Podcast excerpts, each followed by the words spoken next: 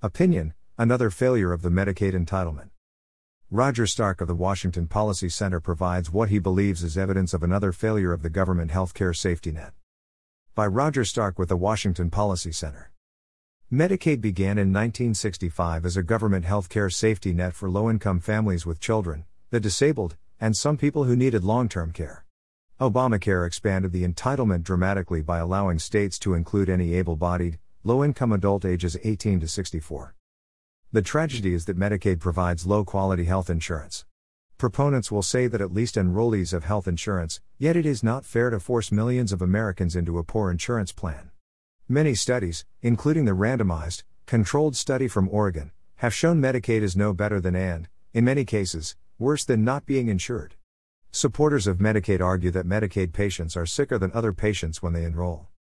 The Oregon study, however, compared thousands of patients with similar health and socioeconomic backgrounds. The researchers found the uninsured actually did better clinically than those enrolled in Medicaid. Here. As an entitlement, Medicaid discourages work. It also discourages a worker from advancing to a better paying job and earning too much money to qualify for free health care.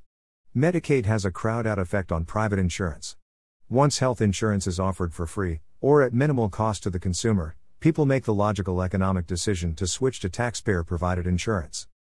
Most recently, data now reveals that the Medicaid population is much less likely to be vaccinated against the COVID 19 virus. Here, depending on the specific area of the country, Medicaid enrollees have a vaccination rate of only 30% to 60% of other people in the same location. The vaccination rate numbers are clearly another indication that Medicaid is a poor quality health insurance plan. Multiple reasons for this low rate of vaccination are proposed. The critical issue, however, is that American taxpayers are forced to pay hundreds of billions of dollars every year to fund this low quality health insurance entitlement.